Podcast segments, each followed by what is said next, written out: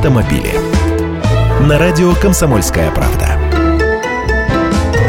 Здравствуйте. Государственная Дума собирается рассмотреть в первом чтении законопроект о введении штрафа в 2000 рублей за использование летних шин зимой и наоборот шипованных колес летом. Самому предложению в обед 100 лет законопроект появился еще в 2014 году.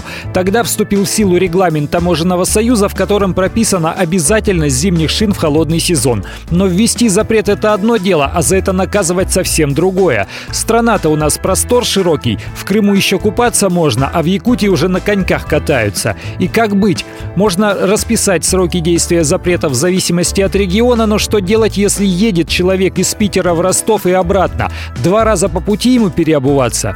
Депутаты с экспертами спорили, ломали копья, да так ни к чему и не пришли. Короче, нарушение есть, а наказания за него нет.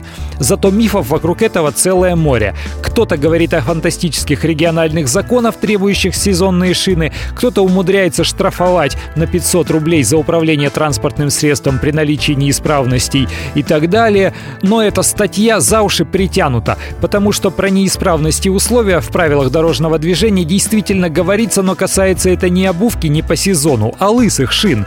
Вот за глубину протектора для легковушек на летних шинах меньше, чем 1,6 мм, а на зимних шинах меньше 4 мм. Можно по этой статье на штраф нарваться, а также за грыжи и прочие повреждения, но никак не за несоблюдение сезонности. И вот только теперь предлагают штраф ввести 2000 рублей. Торопятся, снова зима на носу. Она ж, как всегда, внезапно приходит. Автомобили.